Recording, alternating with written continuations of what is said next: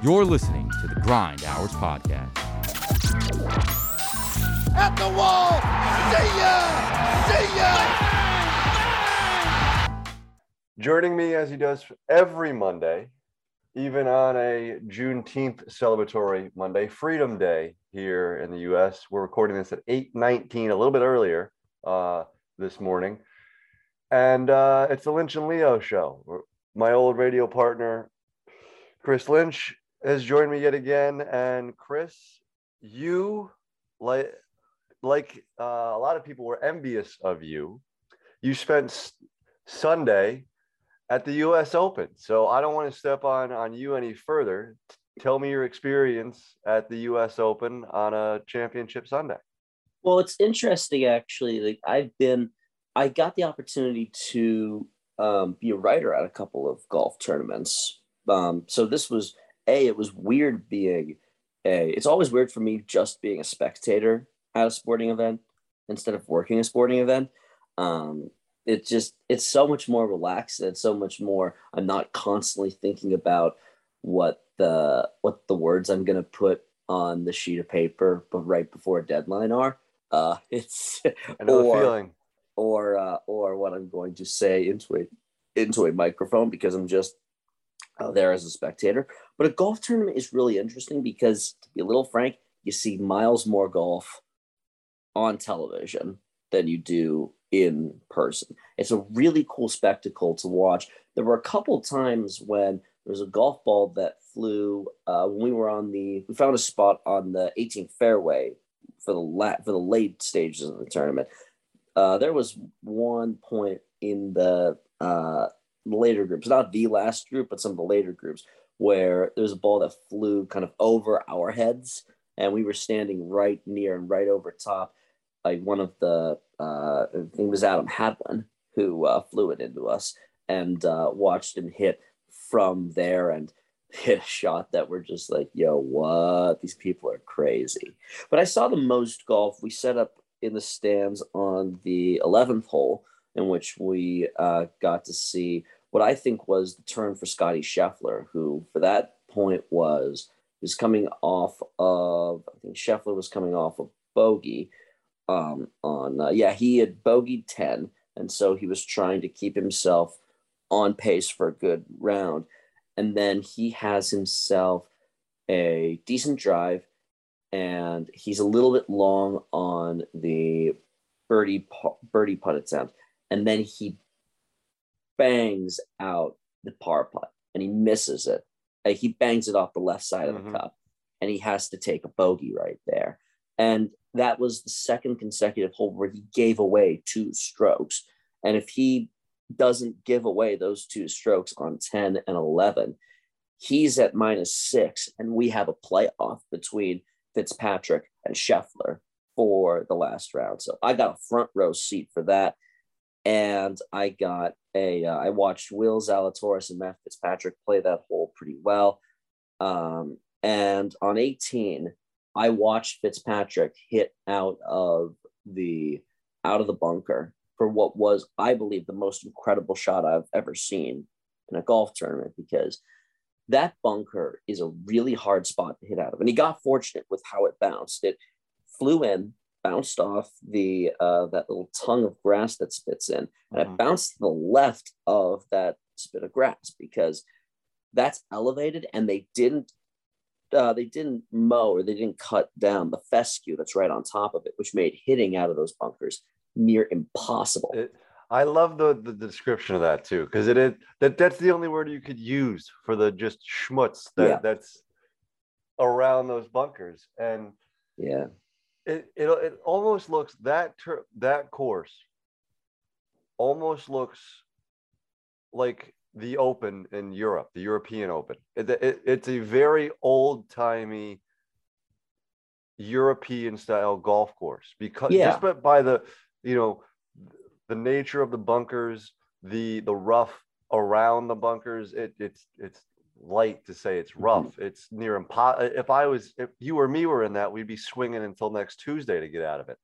Well, it's not like it isn't a. It's very much not a links style golf course like what Yes. you would see in the uh, styles of uh, the courses that are used in the Open Championship. But yes, uh, it is. It's an old golf course, and that actually is one of the uh, slight annoyances of it. Is that it was never built to handle as many people as it did, and it isn't a great spectator golf course. Like I went to the PGA Championship in 2019 when it was in Bethpage Black. I think that's a better spectator course. Like, I think that there's just more places where you can find better sight lines, and uh, you're fighting to find a couple of viewing spots where you can set up and enjoy the round of it. We got lucky with where we were able to see Fitzpatrick's last shot. And they were giving out these like pocket radios that we could Mhm. listen to so that we could follow um, a little bit more closely the Sirius XM feed of it, which was really helpful as well. As a, it was an amazing tournament. It was it was genuinely spectacular, and it's going to go down as one of the uh, top. It's going to go down as one of the all time great uh, U.S. Open tournaments ever. And I got to say, I was cheering for Will Zalatoris in no small part because um, So was I. well, I was pulling for him in no small part because my uh, my father worked with his dad. So Really? um, yeah. So um, I mentioned to you right before we started recording this that I had a Will Zalatoris uh, story. So um, my dad was in a, uh, uh, a real estate business. He's retired now, but he was uh, he ran a real estate investment business that had offices in Hartford, Connecticut, Dallas, and San Francisco. Mr. Zalatoris, um, not Will, but Mr. Zalatoris, dad, worked out of the San Francisco office. And Will started to play when he was a kid, and he was really, really, really good, really, really fast. And um, my dad went out and played around with Mr. and Will at a golf club in San Francisco and loved it. I mean, loved it. And my dad, when uh, he was a little bit better at that time, he got an 83, and Will Zalatoris got an 84.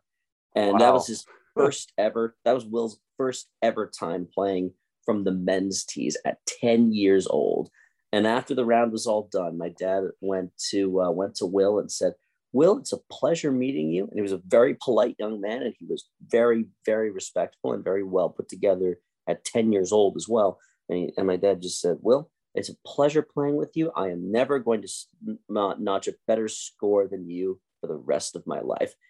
And he played many more rounds with Will Zalatoris, and that has held up to be the case um, and actually they um, um, they got lucky that my dad's business or the business that my dad ran he didn't own it of course uh, it got lucky that there was an office in dallas because there's way more golf in dallas than there is in san francisco yeah.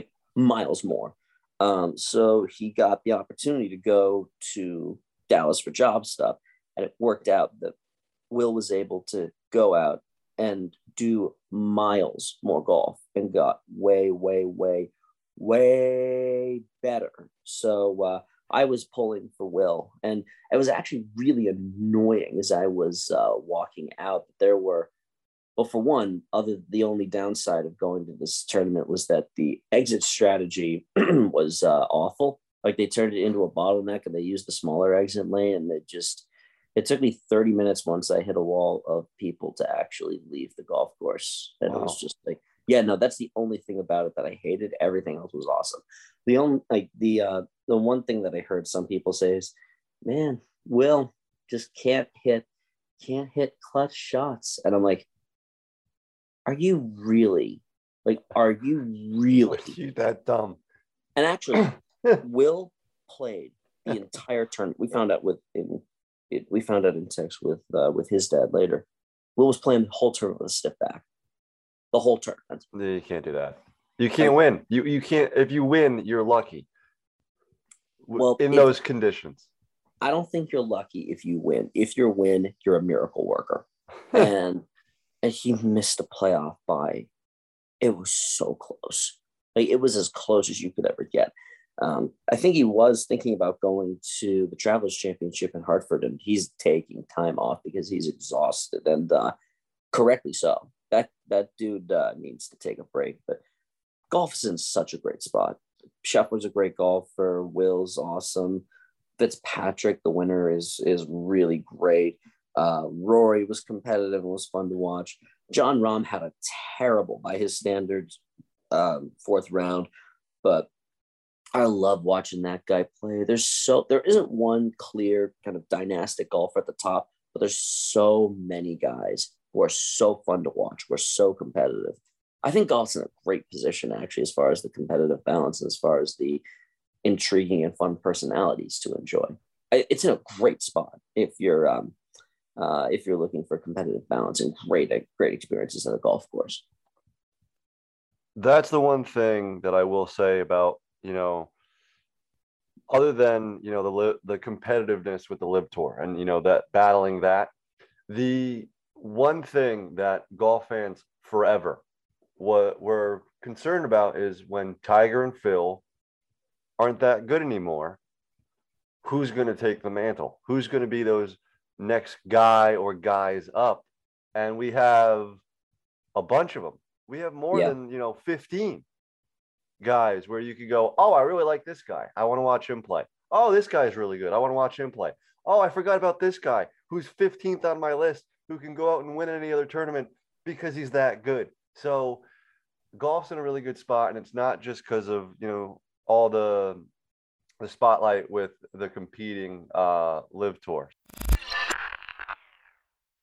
SeatGeek is the number one ticket app for buying and selling tickets sports fans, music fans, comedy fans, theater fans, fans of tickets.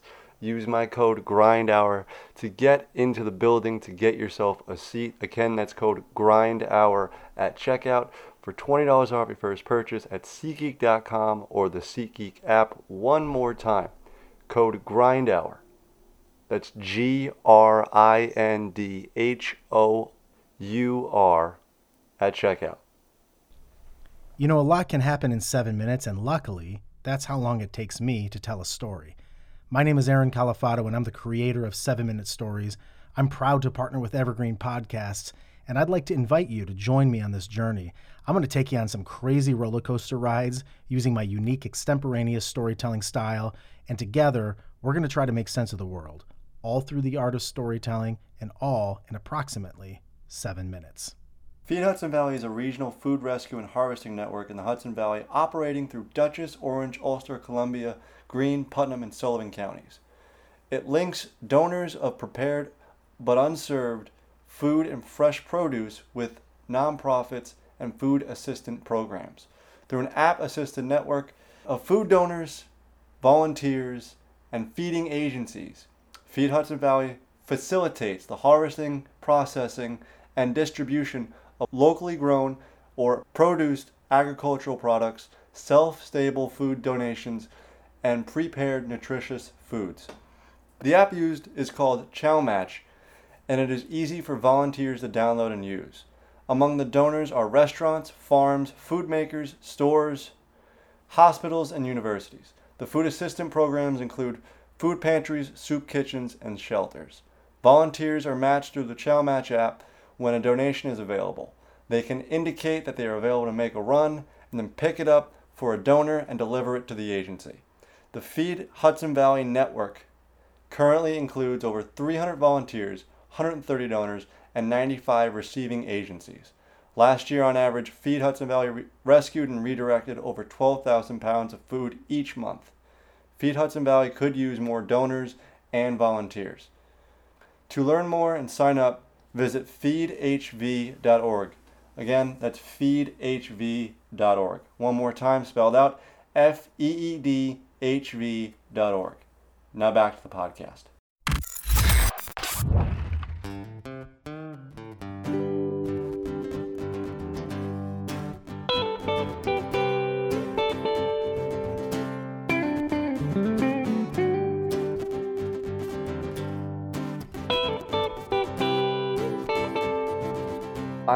Happy with all the golf talk, but we're going to transition now to your Celtics. And we're not, I, am not going to, because I'm sure the wound is still somewhat open from over the weekend.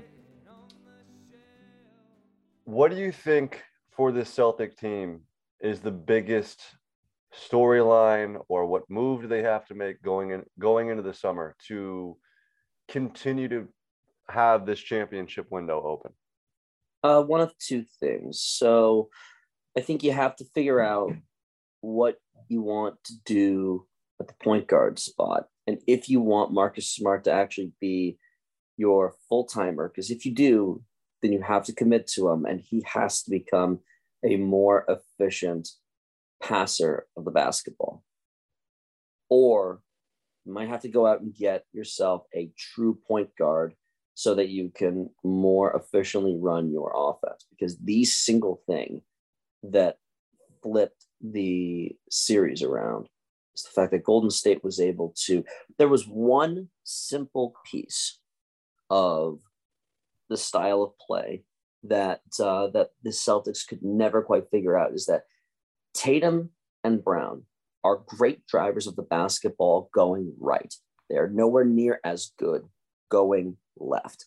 I cannot believe that people did not pick up on, um, and that I didn't pick up on or didn't fully understand or realize this. All the Warriors really had to do as far as their scheme and their design was overplay going right, force Tatum and Brown to go left, and force them into really bad decisions because they're nowhere near as good with their offhand. Mm-hmm. So if I'm if I'm the Celtics coaches, every single day I am putting Brown and Tatum left-handed drive, left-handed drive, left-handed drive every single day. That's their that's their focus. And by the way, everybody's saying that Tatum was like, dude, Tatum had a bad final series. He's 24 years old. This was his first time here. He's going to get miles, miles, miles better in moments like this. And he was amazing getting them there. So I'm Are we sure worried. about that? Yes, I am not worried at all about Jayson Tatum. Okay. I am not worried at all about uh, about Jaylen Brown. I am worried that Al Horford is never going to be as good again as he was in this postseason run. And you've got to figure out what you want to do. Like maybe I'll have one more year like that in him, but it was kind of a miracle that he had this year at all. Um, but you I just, think you know what you need to do with Al Horford. You need to do what the the Patriots did the last two years of Gronk, where you just put them in. It's the break in case of emergency glass. Yeah. Where you yeah. just put Al Horford in that glass, and every once in a while you break it for a for a good Mm-hmm. Al Horford game. But other than that, you just Yeah. bottle them up and go, okay, Al, this is this is your plan. Yeah, I mean, so um, so yeah, uh, I think that I think the Celtics are going to be competitive in the East again next year. Um, and you know, I kind of handled the whole losing to Golden State thing with this with this attitude of, yeah, it's a bit disappointing, but you know, Golden State is a magnificent ball club. Um, Steve Kerr will go to the Hall of Fame the second that he can as a as the best coach of of at least the the last like 10 years. Like Steve Kerr is the best coach of the last decade. I don't think it's that close. Um and yeah, you're you're right. and also the other determinant factor of uh, of the series was Miami could play the same, could play close to the same type of defense on the Celtics, but they didn't have the offensive firepower. Golden State could play that caliber of defense, and they had the offensive firepower to be able to uh, to knock it down. And they had one guy in Andrew Wiggins who could body up either Brown or Tatum, and they chose to put him on Tatum, and that was the correct decision. This was it was a remarkable performance. So um, I got nothing but respect for this Golden State franchise for how well they've conducted themselves and how well they've operated. So I got no beef with this Warriors team. It was kind of amazing. You remember how early on in the season I was so down on the Celtics. That- you weren't the only one. I No, like- remember. I remember getting on you, both you and Carl, for quitting on your team so early. And I mean, Carl would come back at me and go, "Well, where's Kyrie? How's Joe Harris doing?" And all this, all this sort of thing. And to see where both of our teams ended up, I wouldn't have bet that. And hmm. I guarantee you, both you and Carl would have said it. If I told you then, when when you quit on the team, when you told me I I'm not watching anymore, I haven't watched in a week, and I feel like you know a spiritual awakening has happened because I haven't watched the Mhm. Celtics in a week. I haven't subjected myself to that. I if I told you then that they would go to the NBA Finals, you would have had me drug tested because you would have thought I was a lunatic.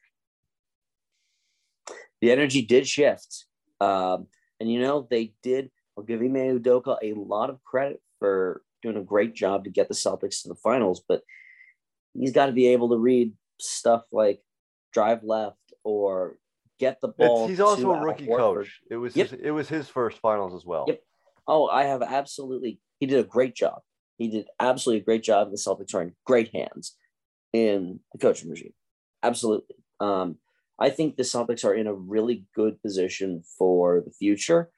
Um, I'm really happy with where this franchise is right now, and uh, I'm certainly in, feel like we're in a better spot than where the Los Angeles Lakers are, which I am very much in favor of because I I might hate the Lakers more than any other professional franchise because I have a little bit of respect for Yankee fans.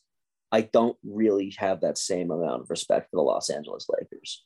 Um, don't don't get that part twisted. I will never cheer for the Yankees.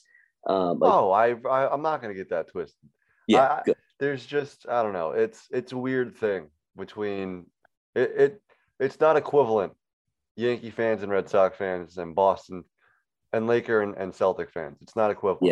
Yeah. Um, speaking of my Yankees, though, uh, and we're not going to talk the Yankees. We're going to talk your Red Sox, who, as of recording this, five games over 500, which is a plus, yes, but 13 and a half back of the division. And I believe they are in the wild. They are uh, in the wild half game card. back of the wild card. Yes, and they are a half game back of Tampa Yep. for the third wild card spot. Yeah, the American League East currently has uh, two of the three wild card spots. Toronto in the in the driver's seat in the one, two games up on Cleveland, uh, Cleveland and and Tampa. and who, Tampa.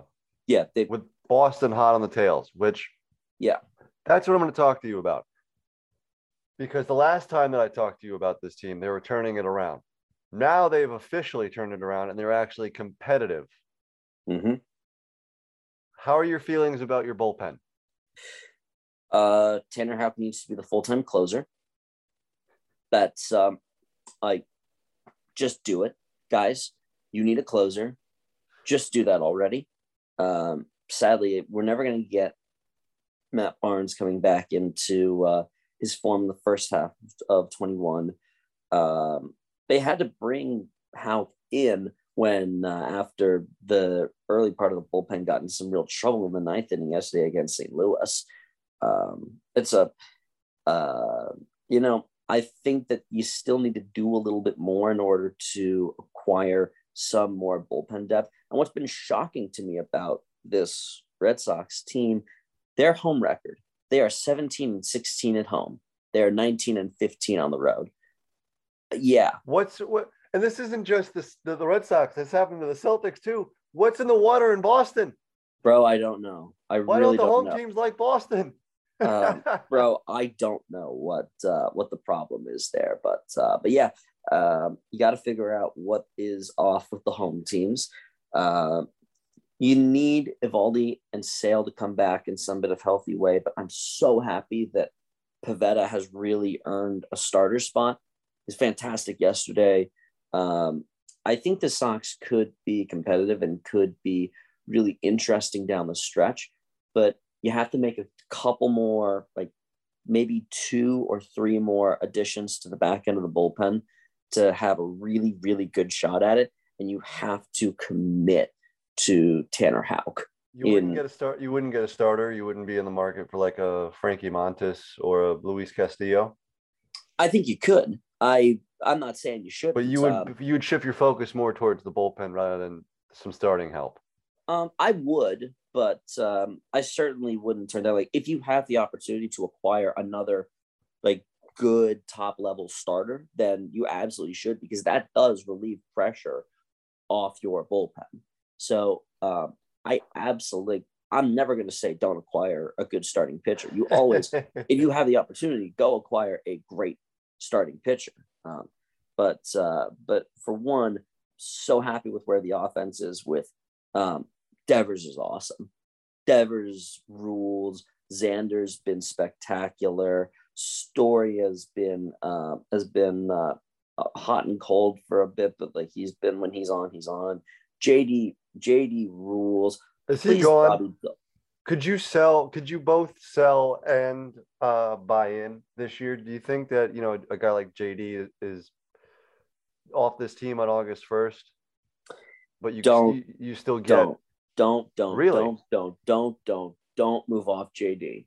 Don't move off that caliber of hitter. Don't move off that right-handed power hitter at Fenway. If you even think about moving off of Bogaerts, you deserve to lose Well, no, your the- job. Well, yeah, I'm not saying you know trade Bogaerts or you know Devers. I'm saying JD, who is yes, he's probably your third or fourth best hitter, but he's got a he's an expiring contract. You could get something for him, whether that's a another arm or a uh, a relief in the rotation or in the bullpen for me, I just I don't know. I, I would at least consider it. You wouldn't even No. consider it.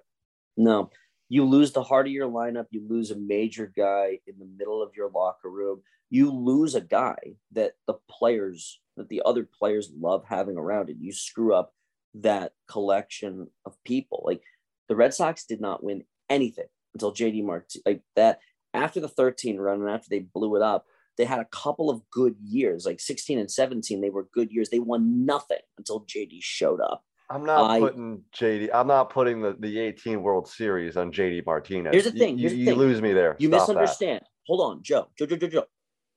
Let me explain. JD Martinez was a difference maker. JD Martinez is the second best player on that team. I'm not saying he's the reason he won. I am saying that he is a major difference maker. I am saying that he is a culture setter. I am saying that he is a guy who matters to that Red Sox lineup, to that Red Sox clubhouse. I'm saying you don't move off of him Okay. as it is right now, with the way this team is going, I think this team has the opportunity to do something. I don't know what that something is, the wild card. I don't think we're going to catch the Yankees unless they, unless the Yankees completely fall apart, a la the Red Sox in '78. I don't think that. Yeah. I don't think we're going to catch the Yankees in the division, but we're right there and competitive in the best division in baseball right now. Three of the, yeah, three of the teams are in the wild card spot. well, all four is- teams are like. Yep. It's not except like the and then Red, there's Baltimore. Right, but it's not like you know, and Baltimore's even though they're you know better than they have been in, in Yeah. recent years. They're, they're actually you know a somewhat competitive ball club. Yeah. Boston, it's not like they're four and a half out of the wild card. They're a half No, game like out. they're a half game out. so, So all four four out of the five teams are massively competitive that's right. and I for me the only reason you know I'm not saying you know trade JD because I'm a Yankee fan I'm saying it from a from a baseball perspective of you can Mhm. get you know a younger guy some reps at second base you could you know DH Xander some days you could DH Story some days you could play Story at shortstop where he's a little bit more comfortable some days if you're if you're DHing Xander so it gives you a little bit more roster flexibility in that regard of getting you know a younger guy started on on a timeline. No. Also, Rex at second. That literally is Story spot. So, uh, I like Story is that dude. You just play him every game. Xander, you just play him every game. Rafi, you just play him every game because those guys are horses, man. Like you give them maybe a day off a week or so, but like I do not even bother thinking about uh, about about JD. I think the Sox actually do have an, a good number of younger guys in the prospect system that uh, you have to think long and hard about how um, how you use those guys and how Right. you use the people there and whether or not those guys would uh, would make an impact. Um, I'd like to see, for example, Jake Mikowski used as like a mid reliever, back end of the bullpen type of guy coming up from um, from Worcester would be uh, one guy. I saw his major league debut and uh, he was fine. Like he, they gave him a starter's innings against um, uh, who was it? I saw him against against Baltimore, and he was fine. He had one kind of rough inning, but you know, for his first major league appearance, cool. Um, I think you could definitely use him. There's um, they just acquired a reliever whose name I'm blanking on from the Phillies for cash considerations. So I think Do you really make- trust any Phillies reliever? I think I trust. I I would give people a chance to impress me because um, look, do you realize how desperate I am for any help at the back end of the bullpen, No, I or how you, bad my team's bullpen has been? you all you've told whenever we, you and I have talked Red Sox this year, the only thing Yeah. you bring up, you're not worried about, you know, whether Bogaerts is going to have a good year on his Nope. contract year. Do You're you not worried- blame me for not worrying about Xander No, and how amazing he's been? you, and you're not worried about Devers going into a Nope. slump because of his contract year. You're not Nope. worried about you know losing Hunter Renfroe for Jackie Bradley Jr. Although that that's kind of worked out a little bit uh, for you guys this year. You're not worried about if Bobby Dalbec is going to have a, a decent season. You're not worried about any of the position players. The No, only and thing do you you were blame worried me- about. Do you Huh? blame me for not worrying about any of the position No, players? because your bullpen stinks. Yes, it's so bad, dude. Like Houck has to be your closer. Like they wanted, they wanted Tanner Houck to become either a um, either a uh, starter, like a what what would have been a You're- he's Joba Chamberlain. starter. Well, what they wanted him to be was either their third or fourth starter, or be like what Andrew Miller was to Cleveland when they went to the World The Series in relief sixteen. Yeah. the relief ace who would come in in the biggest high leverage situation, which I still think you maybe could do that. But at this point, every team that wants to win a thing in Major League Baseball needs a closer. And as it is right now, the Boston Red Sox don't have a closer and they need one. So give that role to Tanner Houck and let him become a rock star in that role because I think he's got the real potential to do that. Once you get the closer's role sorted out, there's a lot, everything else in the bullpen becomes much clearer with what everyone else's responsibility is. You know what this reminds me of? What's up? Oh, 03, where you didn't you had a closer by committee, you, you didn't really have a good bullpen, and you did nothing to figure it out. So maybe Yep. Chaim Bloom can uh can learn from past mistakes from past GMs and Mhm. actually do something with the bullpen because if you uh, time and time again, the closer by committee doesn't work. That's the Yeah. that is the only thing from the old one of the only things from the old school way of thinking about baseball that I actually think is, you know, there's some truth to it, that it's actually Yes. a true statement, that it's not just, you know, baseball-y talk for because I'm used to it. No, no, no, no, no. Defined roles in any walk of life, whether it's baseball, engineering, or working at Walmart.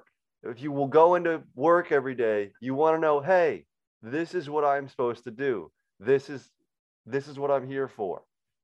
So, and baseball, you know, players are creatures of habit 10 times over than than That's a regular human being. So, I agree with you. Um, I hope for your sake that they actually do it because you know I want competitive Yankees Red Sox games down the stretch, even if we are 12 and a half games up in the in the division. Currently, Yes, currently. Um, you know, the Yankees are going to hit a, a dry spell, but you know, we we've we're 32 games over 500 and 12 and a half, 11 games up on the, the next nearest team. So we have some built-in cushion, but you know, this team is awesome, and I want for every bone in my body wants a competitive Yankees Red Sox series no, you From- don't. You want to kill us. Well, yes, I want to kill you, but I at least want you guys to be good while we slaughter you guys. That's what I want. I want you guys to at least be competitive so the games are a little bit fun. Just like Toronto. Toronto's good. We Yeah. killed them in two two out of the three games. We almost came back uh, yesterday. So Mhm. if the teams in the division are good and it's actually entertaining baseball games, that's what I want. I still want to win. Don't get that twisted. But I want to. I want you know the competition to be good. So you, you know the Yankee haters Mhm. can, can you know when they spit out, well, who have you played? We can say, well, we've played the best division in baseball. Look at Yes. this division. yeah, to this point, it I'm not really sure what possible argument you could have that the American League East isn't the best division in baseball right now. Like the Yankees are the best team in the sport right now, and that's not up for argument. The Mets are probably the second best team, which it's amazing to me that for all the clowning that I did on the New York sports situation, that the baseball is actually really, really, really, really good right now. But like, there isn't a the top two teams in the NL West are quite good in the Dodgers and Padres. But that's about Yeah. it.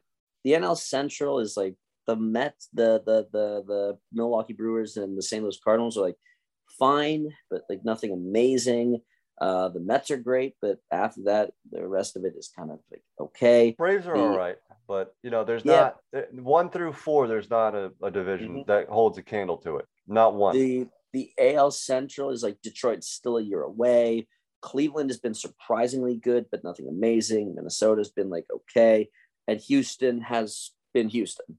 Um, and there's no one else in the American League West, even with all of the talents and all that the Los Angeles Angels of Anaheim, which they should still just be the Anaheim Angels because Orange County despises being associated with Los Angeles. Orange County is not Los Angeles County, people. Stop mixing the two of them up. They're not the same thing. Anyway, but I, uh, I, I just love saying the Los Angeles Angels of Anaheim. I, it's it, it. There's something about it that's just like you know the San Diego Superchargers. It's something that's just right. It's so stupid. It's Uh, stupid, but it's right. It just seems Yeah. right. Yeah, it's it's so dumb. But yeah, like for all the talent that they have, with well, partly Rendon going down for the entire year, Yeah, I feel bad for rough. them. But like, th- there's no one else in the AL West. There isn't a division that even compares to the AL East right now, and it's not. That's not up for question. Oh, trust me, I'm sure Tampa Bay or Boston would love to play in the AL Central right now. yes, yes. beat her oh my and God, batter. yes. the, those bad teams. oh my god yes like it, and it's almost as if the yankees finally figured out with all, all, all, all the money that they threw around at people they actually had to develop a farm system they had to develop a prospect system and now they're actually seeing the fruits and the benefits because they spent in the decade of the tens they spent over like close to two billion dollars Yeah, on was- player salary and they didn't rough. appear in a world series It was rough. Don't don't Yeah. remind me of the dark days of. It's like the '80s. Don't don't, don't do that. That. you're They- still not out of you're still not out of it yet you still haven't gotten to a world Oh, I know, I know. I, I know the drought. I'm well aware. I, I know my team, but uh, I think that's Keep it going. I think that's a good place to end. Uh, Chris, tell people what you got going on, where they can find you, all that good stuff. um, I right after I am done uh, talking with you, I am going to record a new episode of my podcast, the Cape League Roundup, which does a daily look at the action and the things that go on around the Cape Cod Baseball League, which is the best collegiate summer baseball league, and I would argue the best amateur sports league in not just the country but the world. It has the best, most competitive uh, Division One baseball athletes playing against each other from every school. Like, we got guys from the top level of like of uh, baseball. We're gonna have guys from Oklahoma and Texas and people who are playing in the College World Series. We got guys from people who were knocked out earlier, like Oklahoma State, or uh, or even like mid-major schools like Campbell and Mercer. We've even got guys from JUCO level who are coming in, and partly these guys are getting a real audition, a real opportunity to go play at the next level, at the highest, at Right. the higher spot in college baseball. We had a guy last year from California Baptist who came out a little bit late, got off the red eye, played in the game, got two hits, drove in a couple of runs, then went back to school at Cal Baptist this year, was amazing there, and um, ran out of eligibility at Cal Baptist, graduated, got his degree from there, but wants to play another year of college baseball. And he got a transfer offer to go to Oklahoma State and play Wow. at that spectacular facility in Stillwater. So yeah, this is um, this is a league where stuff happens, man. This is a league where stuff just goes and works and it rules. One So- one quick story that I heard on Toronto's broadcast. I believe it was earlier this week. Maybe it was last week. I'm getting my uh my weeks mixed up mixed up. But um Alek Manoah, the ace of Toronto. Yeah. Played in the Cape Cod League. He actually played in the Cape Cod League for the Chatham Anglers. Yes. I believe while he was still in college. And his manager for that for that team was Matt Holliday's father, Todd Holliday, which I had no idea. And it's a, just whenever the Cape League pops up now, I uh, my ears perk up and I always think of you. So there's for anybody playing, and I'm sure you know the guys know this, but anybody playing in that in the Cape League, you got major, not just you know major leaguers, superstar major leaguers that are playing in the game right now that pass through the Cape League. So yeah, you, you got that in your belt. It's and it's, it's not just him. It's, yeah, you know, you, you talk to me about Judge. There's other guys. There there, there are some superstars that that go that walk through the those uh the into those fields. and there's guys on this current Whitecaps team who are draft eligible. Like there's guys who currently are playing for this team who are going to get drafted. We had two guys on last year's team, and we'll do a full episode on this when we get to the actual draft, or I'd like to anyway. Yeah, that'd be awesome. Uh, I That would be give awesome. you like a uh, yeah, but like we had two guys at the Whitecaps, um, Gavin Cross out of Virginia Tech, who's going to be a top ten pick somewhere in that window, and Zach Neto, who will be who's a You've shortstop. told me about this, man. He he's Neto- a he's a beast. Neto hit 402 college seasons in a row at Campbell.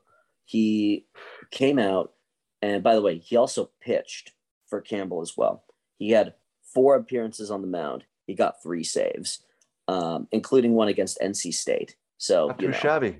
it's he's unbelievable. So Go he Camels. came- he's unreal. So um, he is going to be picked anywhere from like I've seen projections of him going as high as 14 to as low as like 25, somewhere in that round. We had two guys off of last year's championship team who will be drafted in the first round of the draft. That's possible that Brooks Lee is the most likely guy of anyone who played on the Cape to be picked number one overall. If he does get picked there, it would be the fifth consecutive year that the number one pick in the Major League Baseball draft is played in the Cape Cod Baseball League.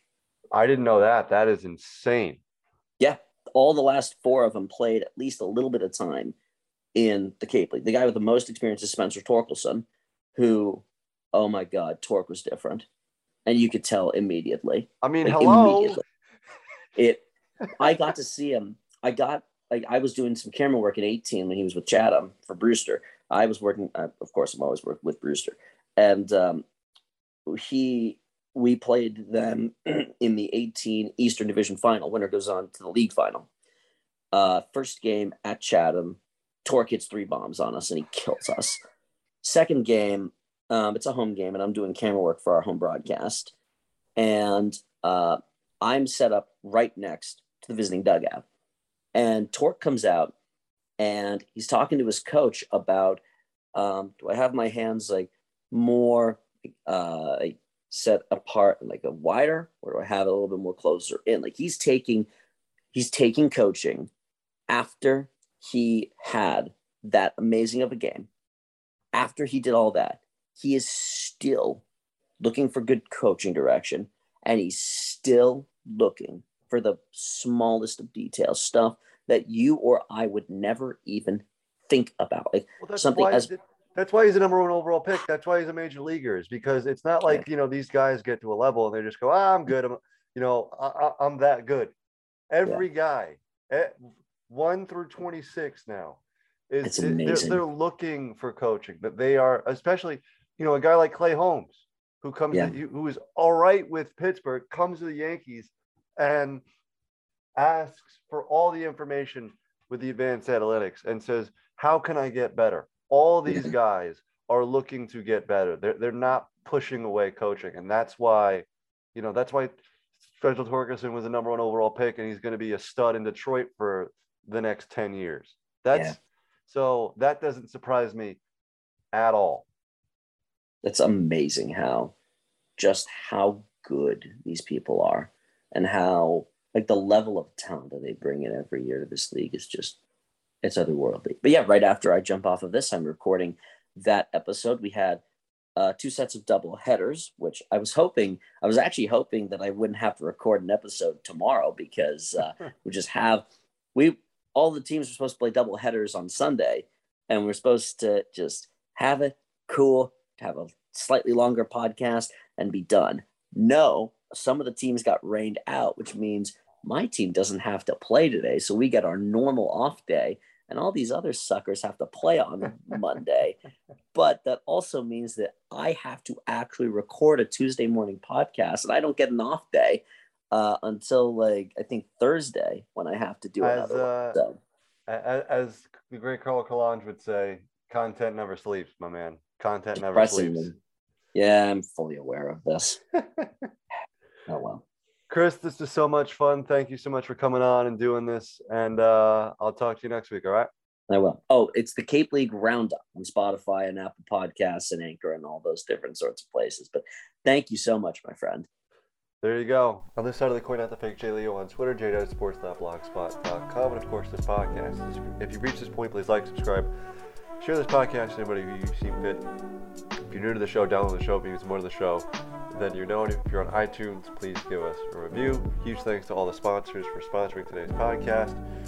And also go check out Chris's podcast, the Cape League Roundup. Again, Spotify, iTunes, all of it. It's really good. Check it out. I'm not just promoting that because he's my friend. Check it out. The Cape League is awesome. Uh, and yeah, until then, or until next time, sheesh. Busy day already today. It's closing time. You don't have to go home, but you can't stay here.